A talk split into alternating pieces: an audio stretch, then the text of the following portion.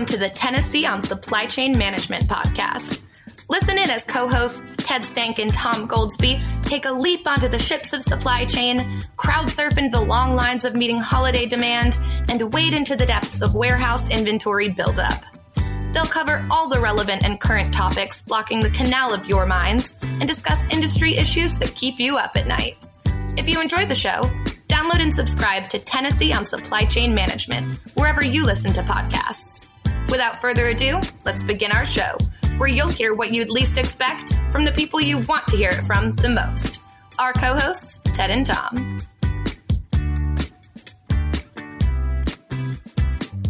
Hello, everyone, and welcome back to the Tennessee on Supply Chain Management podcast. I'm here with my good friend Tom Goldsby. We're going to talk to you today about a couple of different things happening in the world. We'll talk about some current events that impact supply chain management. We're going to go on to our big story, which is related to COVID in the last couple of years and geopolitics given the Russian Ukraine war, and talk about how we see that potentially impacting a new world order and what that means for supply chain managers.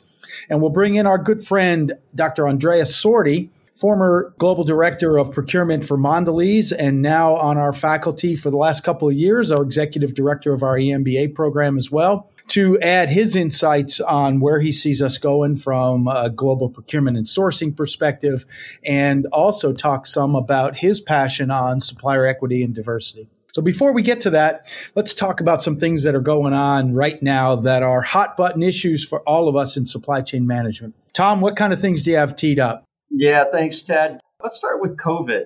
You know, we're kind of in between things here in the United States, and it feels good to relax a little bit after uh, darn near two years of really being guarded and business having to be very guarded.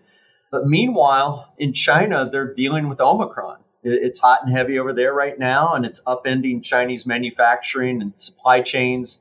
As you probably know, they've implemented this zero tolerance policy that's been in place since the very beginning of the pandemic. And we all witnessed it a few months back during the Winter Olympics, right? As soon as an athlete sniffled, they got put away and sequestered until they could come out of hiding, basically. And Ted, I'm kind of interested in your perspective on this zero tolerance policy. I mean, here we are in 2022 and we've got vaccines and we kind of understand how this virus transmits. Granted, there are new variants that come along from time to time, but my sense is that in 2022, we can still maintain some semblance of productivity. This idea of trying to squash it uh, when there's any outbreak, and we see what the Chinese are doing. I mean, Shanghai is apparently uh, one side of the city is completely shut down and the other side is going to get shut down later this week. I just don't know how practical that is. What, what are some of your thoughts? So, Tom, I think you know that I'm not an epidemiologist, right? But I did stay at a Holiday Inn Express a couple times. So I guess I could talk to this topic. You know, my impression is the countries that tried to go completely zero tolerance were successful for a certain period of time, but the world is such again, foreshadowing our next topic, right? The world is such as that you can't shut the world out. So even places like New Zealand, which are relatively geographically remote, have seen some trouble lately because they didn't really have the kind of immunities that countries that opened up early on and saw lots of infections but potentially got to herd immunity are impacting them now. Hong Kong, similar scenario. China is responding, though. They're not reacting the way they did in the early days of COVID. They're doing, as you suggested, these rolling lockdowns where they're going to literally different neighborhoods at a time, locking down. Also, what we saw in Shenzhen was that as opposed to the 14 day lockdowns, they only did, I believe, a five or seven day lockdown in Shenzhen. So hopefully not as much of an impact as we saw early on, but still an impact. Reports now are you can't get air cargo out of Shanghai. You can't get containers out of Shanghai. A lot of companies are shifting freight down to Ningbo. Manufacturing facilities are closing. So we're going to see the same kind of backups and backlogs that we saw earlier. You know, what does that mean over on this side of the pond uh, of the Pacific? You know, we're seeing lows in LA Long Beach. I believe we're at less than 30 ships there right now, but there are ships being loaded or waiting to be loaded over across the Pacific that potentially could cause us to have similar buildups that we had last summer. So, long answer, Tom. Um, I don't know. You know, Europe is going through in some countries uh, an upswing in infection cases due to the BA2 variant of Omicron. The United States, we are no longer decreasing in infections, but we seem to have plateaued. So it will be very interesting to see how we respond. But I do think we are beyond the time of any kind of universal shutdown and rather potentially maybe just go to individual locations that might have to increase protections like mask wearing and things like that. Well, you know, again, I, I sense that we're in a very different place than we were in 2020 and 2021 for that matter. And I think uh, news just came out today that a second booster has been approved. Know, we do have line of defenses out there that uh, we were not available previously. I think we just need to leverage them. But our friends over at CSCMP put out the Logistics Manager Index, and I thought some pretty interesting data to come out of that that's related to this topic, which is to suggest that inventories are starting to build up here in the United States. So, as you mentioned, the backlog of ships coming in, maybe they're arriving in spades to some extent. Maybe, maybe some degree of overordering, the bullwhip effect that we talk about routinely in our classes. The IS ratio, inventory to sales ratio, kind of told a little different story. It was up to 1.17 in December, which explains why Santa was by and large able to deliver on those holiday gift giving commitments. But it did drop down to 1.13 in January. I'm kind of anxious to see what the February numbers look like. Uh, we're hearing that inventory is overrunning a lot of warehouses out there. Warehouse capacity is getting really tight. Uh, very few vacancies out there to be had. So, kind of some interesting things going on. Also, I think we're going to touch on maybe what's going on with the domestic trucking market a little bit as well. Yeah, you know, there are some signs in the economy, and it's so hard to filter out the signals that you're seeing from all these trends that came out of COVID, and then all of a sudden the shock of the Russian Ukraine war and what things are happening there, particularly in the area of pricing and inflation and deflation, things like that. There were some indicators prior to the Russian Ukraine war breaking out that perhaps we were starting to come down the backside of this inflationary trend and seeing prices starting to, to stabilize and come down. Of course, we've all seen this run up now in fuel costs in particular and dangers about what might happen with food costs due to wheat and corn on the global market. So those are really difficult to predict because of this new shock that we've had that's now a month old. We are seeing some indications that trucking prices are coming down that's probably a supply and demand issue, but now we stick fuel surcharges on top of that. I would say right now, I'd be really hesitant to say that we're going to see any kind of deflation in trucking prices because of what's happening with fuel. Yeah, you're right. I mean, even if we're in a little bit of a lull, which at this time of the year, kind of early spring, we are in something of a shipping lull in the domestic market. But you're right. I mean, with fuel prices up and still trying to attract those drivers and get ready for a busy summer season. It's no time to fall asleep at the wheel, if you will. But hey, I, I do know that we want to take on a really big issue here. Of course, you mentioned the ongoing story about a month into this Russian Ukraine war. And we've been throwing around the term, hearing this term, a new world order. That certainly has major ramifications on our daily lives, on work, and yes, on our supply chains. Uh, both near and long term implications out there. And of course, everything's just kind of shifting almost moment by moment. I was listening to an interview featuring Richard Haass, the president on Council of Foreign Relations, longtime diplomat, who said that this is the most pivotal time since the Cuban Missile Crisis 60 years ago. Ted, I know you've been reading up and studying and having conversations. I'm just curious about what your sense of New World Order might look like and what you think it could uh, do with our supply chains.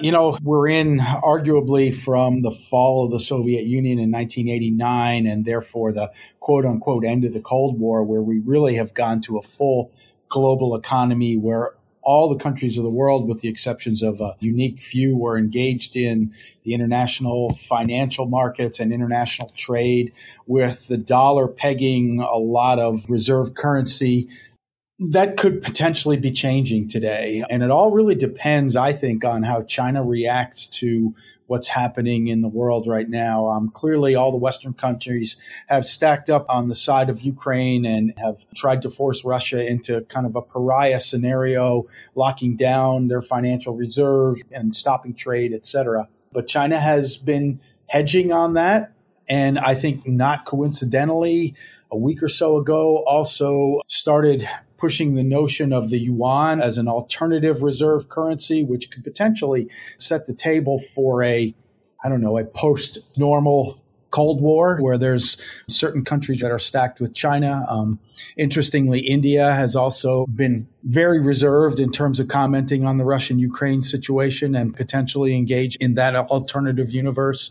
Some countries in the Western world, like Brazil, may also. And so, what would that mean in terms of global trade and global sourcing and locations of manufacturing? We all are so familiar with the fact that China remains one of the biggest source of much manufactured product as well as a lot of commodities. What would that mean if we had essentially a new Cold War where we weren't trading across these barriers? And I think a lot of companies right now are starting to look at their own global supply chains to say, do we need to go to a more regional format where we have sources of raw materials and subcomponents located in different regional areas to try to protect ourselves from the disruptions that might occur if we had that kind of a new world order emerge. Well, it's interesting. You've been talking about this notion of regionalized supply chains for quite some time. I think we were instrumental in putting together that EPIC report. What was it, about 2015, that suggested that this could be the way of the future, and maybe there weren't the yeah, there wasn't the impetus at the time to really uh, force companies to entertain that, but perhaps we are at that point. Yeah, you know, this was back, our first epic book came out in 2014. And this was at the time when Thomas Friedman, famous journalist from New York Times and New Yorker, came out with this The World is Flat. And, you know, we were going into this world where there was not going to be as many differences financially or intellectually across markets. But there's a gentleman named Pankaj Ghemawat who had been at, I think, Instituto de Empresa in Europe and is now at Harvard, who had a differing perspective to the world as flat. And He said the world still was considerably non flat and that he was the one who put out that notion of supply and demand pods. And our research supported that Ghemawat perspective that companies would be well advised to look at major demand centers and creating supply chains close geographically to those demand centers to be able to manage total costs and be able to respond quickly to market changes. Not a lot of people listened to us in 2014, but I wonder if uh, we were ahead of our time and that we're starting to look at a world that does that now. So, speaking of this topic, I mentioned that we're going to bring in our good friend, Dr. Andrea Sordi. Andrea spent a career working in global procurement with Mondelez International. He has been with us for a couple of years as one of our faculty members with a real focus and expertise in global procurement and sourcing, leads our executive MBA program, participates in our advanced supply chain collaborative research, and leads one of our big projects in that. And so we thought this would be a great time for Andrea to join us at the table and share his insights. Andrea, welcome. Great to have you on board. Thank you for having me. Thank you for inviting me into this conversation. So, what's your perspective on this whole thing? Am I just being a blowhard professor talking about a new world order and things are just going to go back the way they were, or do you see some changes? I would say you were pretty ahead of time in 2014, 2015 when you said that the world is getting to some different setting. I think we spent too much time in getting fixated on globalization and global sourcing and unidirectional in the way we would deliver value to, to companies. Definitely, the two topics you were discussing about COVID and then the uh, the war in Ukraine is setting out a, a different, different network, a different uh, uh, resource commodity network availability. I mean, you mentioned wheat and corn being in, in the center of, uh, of the issues for Ukraine on top of natural gas. I was looking this morning, the, the, the wheat price in, in a matter of a month has been raising up at 30% and then coming some, somehow down. So there are two effects in there that to me are critical. One is uh, being able to cope with the supply, so the quantity, and the other thing is being able to predict that variability ups and down of pricing, which is very difficult to pass and justify to consumers. So I think what we need to go, we need to diversify our supply base in a matter of uh, being able to secure supply, secure quantity, but enable to flat down those variability in commodities as much as we can. The other interesting thing, I always use the uh, that example. You know, I'm coming from a food industry where one the biggest commodity was uh, cocoa. Now it's great talking about regional sourcing, but there's not that many regions in the world where you can grow cocoa beans. I mean, I would love to have cocoa beans in my backyard here in Tennessee. So I think there are certain limits of what you can do, and uh, and then it becomes uh, a more preemptive sourcing approach, sourcing strategies that I think we have underplayed for quite a long time in the past to the benefit of cost and another in simplification. But at the end, I think what we have been learning over the past two years is that risk management is profit. It's just a different way to translate profit. And that's where the equation needs to, uh, to go. Yeah. Uh, Andrea, have you seen? I mean, a lot of people will challenge me on this when I talk about this topic. They'll challenge me to say, we hear about this talk all the time, but can you point to any significant new manufacturing facilities opening in, say, Western Europe or in the United States to support this notion of increased regionalization? Do you have any concrete examples of that? I've seen concrete example, and not necessarily only in the recent couple of years, but even before, of uh, partnership between buyers and suppliers that were building wall to wall solutions in uh, Western countries. And that's a different approach to profit. You're not going to go to low cost country uh, based on uh, labor arbitrage or, or other metrics like those, but you are looking to lean and efficiency and shortage of supplies as an element to drive that profit and that benefit. And I would argue that we're going to see more and more uh, of that. Now, how fast that is going to grow, I think it's all relative to how quick and how bold uh, Western countries, and particularly the US and Europe, are going to be in investing in new infrastructure, in um, greener infrastructure, in new energy sources. And I was having a conversation this morning with one of our colleagues exactly on this one. And I think the US has an opportunity to become competitive advantage to other uh, new economies that are out there. You mentioned a couple before China and Southeast Asia. I think the competitive advantage is going to be played on how those infrastructure and that environmental policy is going to go faster and, and better. I mean, Europe has a significant take on environmental policies, and they're going to be looking for sourcing from countries where that environmental policy is stringent and, and developed. I'm glad you brought up the infrastructure, right? I mean, it occurs to me that we've got this incredible opportunity to not only make up time and yes, you know, patch the potholes and that sort of thing, but to really try to make a bold step into the 21st century. And if, if we can do that strategically as a nation, it's going to be that skeleton upon which we can we can hang a lot more manufacturing distribution capabilities for sure as we were introducing you, we failed to point out that you are a PhD food scientist. And we're thrilled to have that different perspective that you bring to the table, as well as your extensive industry experience with the likes of Mondelez and, and other food giants that you've worked with. Yeah, I was just wondering if you might talk to us. As Ted pointed out, you've been with us now a couple of years and you're going back to research and teaching and sharing new knowledge. What sort of topics are you undertaking? Uh, Ted mentioned the supplier diversity and equity work that you're doing. Maybe you can share a little bit about uh, the research you've undertaken. Yeah, gosh, that introduction, Tom, was great. I mean, PhD in food science sounds great, right? Yes, to me, Andrea, that you should be able to grow cocoa in your backyard. yeah, I should. I should probably try start doing that. You never know.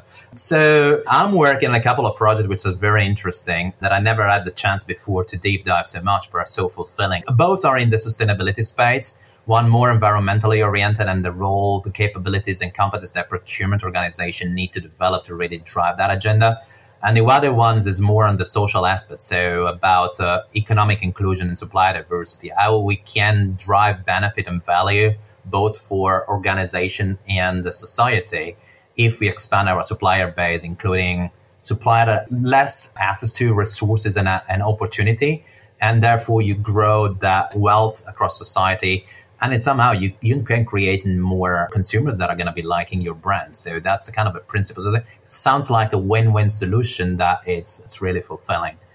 And I would say that aspect to link back to uh, Ted's point before about the supply risk and all this new regionalization, supply diversity represents an opportunity to expand that supplier base, to regionalize more that supplier base. So it doesn't become any longer as a nice to have, but in this new sourcing scenario, it's becoming more of a needed solution and an opportunity for organization to de-risk their supply chain and control a little bit better that commodity volatility.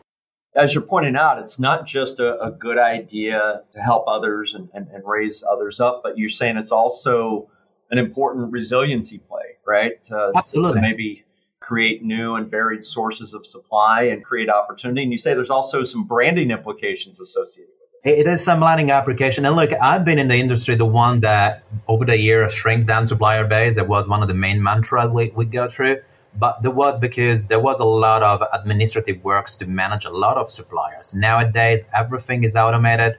Automation is cheaper, more affordable, and there's a plenty of solution there. So that excuse is not out there any longer. But the other priority is the risking your supply chain. It's great to see those barriers to entry coming down. Uh, totally. yeah. Hey, Andrea, one of the things that we've talked about for a long time that has hampered the ability to have more innovative and alternative sources of supply, both geographically and from a equity and inclusion standpoint, has been the narrow focus on unit cost and how difficult it is to establish what those additional costs are, particularly cost avoidance type things like risk. Do you think that the last two years and the crises we've been through the last two years have helped quantify and make more objective the costs associated with disruptions and not having resilience so that we might be able to now build more holistic cost models to justify some of these alternative solutions?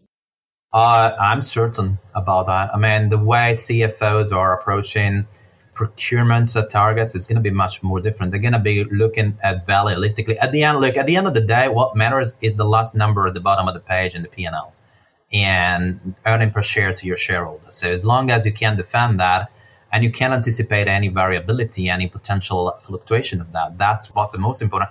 And procurement today is sitting as the entire supply chain in a fantastic place to provide that visibility and, and that control. So yeah, definitely there's a different take. I'm not to say that cost is not important any, any longer. Price is not going to be in the focus. That's still going to be, but there are many more priorities and elements that procurement organizations are going to be able to play and put on the table to validate that that element. Inflation is one. So if you can avoid that inflation impact, well, I don't think it's going to be any CFO at the moment going to turn that back. Yeah, it just seems to me that in a very visceral and graphic way, the parts of the organization outside of the supply chain have been made aware of the costs of not having resilience over the last two years. And so it might be easier for us to sell that more total cost perspective. Oh, definitely. I mean, I, I remember back in the days, the pushback on uh, business continuity plans implementation was the high cost. And yeah, when, whenever this is a risk, it's going to materialize. I think we have two years of history now to quantify that impact.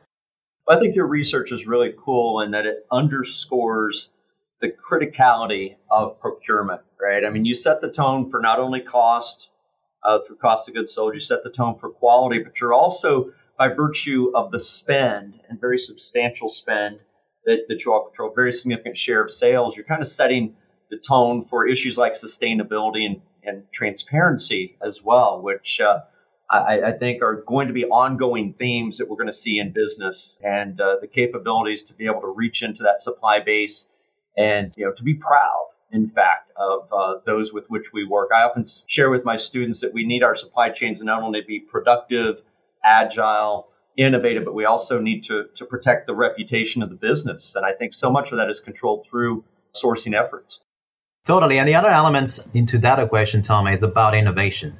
I mean, if you think about that, some of those resources that you can't, you know, grow in your backyard, innovation and product design can help to, you know, somehow mitigate those risks of constrained uh, sourcing scenario. So that's another way a procurement supply chain can operate to ensure that continuity of, uh, of you know, we talked about how this regionalization of supply chains might have been ahead of its time 10 years ago. There's been a lot of talk over the years about the triple bottom line as well. And perhaps that was ahead of its time. And we are finally reaching a point where companies recognize the importance of that triple bottom line. So not only economic, but environmental and equity to society as well. Yeah, absolutely. I mean, if you if you if you look some of the major asset management company, they are ranking companies based on their ESG risk, and they're measuring that as Are you committing on something? Are you delivering on that something? If you're yes, great. If not, it's a lack of trust in your company, and that's a risk for investors. So I think the equation is pretty straightforward, and it's it start pushing to some significant changes in organizations.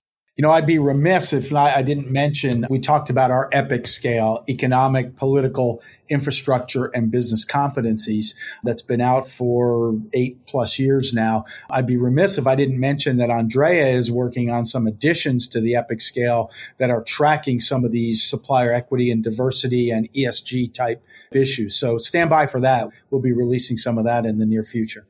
It's so cool to have you with us, Andrea. I can still recall when we, we sent a research team up to uh, Mondelez offices in Chicago, and you were on staff at Mondelez. We were collaborating on a piece of research, and it was Ted who said, "You know what? We might be able to make a, a grab for Andrea." And sure enough, here you are, two years later, part of our organization, and lending so much richness to what we do.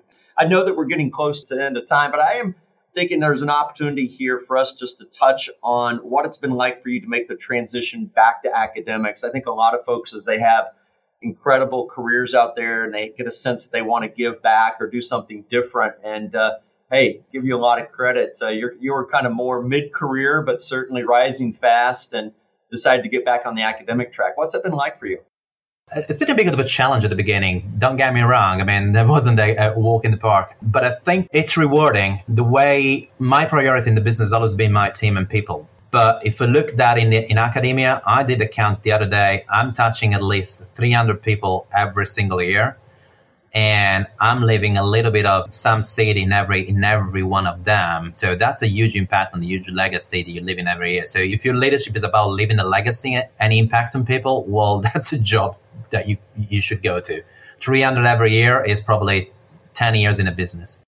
Okay, well, we're so glad that you took us up on the offer. And uh, again, you're enriching the education of our students. You're also contributing immensely to the research and outreach that we undertake at UT. It's great to have you on our team. The only things I would add, Tom, to that, if you ever been in a meeting with Ted and he's going to sit you on a couch uh, separately with a coffee, watch out because then a job offer is going to come out of that. Yeah, that research meeting quickly turned into me recruiting Andrea meeting for it. So that, that was that was well spent time. Andrea, it's so good to have you with us here at UT. Also, great to have you with us here on this podcast. We'd love to have you come back in the near future.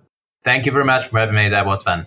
Well, everybody, this is going to wrap for uh, for this particular episode. As always, please send us your questions, comments, suggestions for future podcast topics to gsci at utk.edu. That's gsci at utk.edu. Thanks a lot for being with us. I will say adieu to you right now. Thomas, you have any closing comments? No, I think we covered a lot of ground today, and uh, I'm sure that uh, the world's going to continue evolving rapidly, and uh, we'll be there to try to. Reminds me of that old Saturday Night Live skit. It's always something, Roseanne, Roseannadanna. Thanks for listening to Tennessee on Supply Chain Management. If you like what you heard, don't forget to subscribe via your favorite listening platform such as iTunes or Spotify. And if you have questions, we'd love to hear from our listeners. Leave a reply in our show notes at gscipodcast.com or email your questions to gsci at utk.edu. Join us next time in our pursuit to prove that supply chain management is more fun than you think.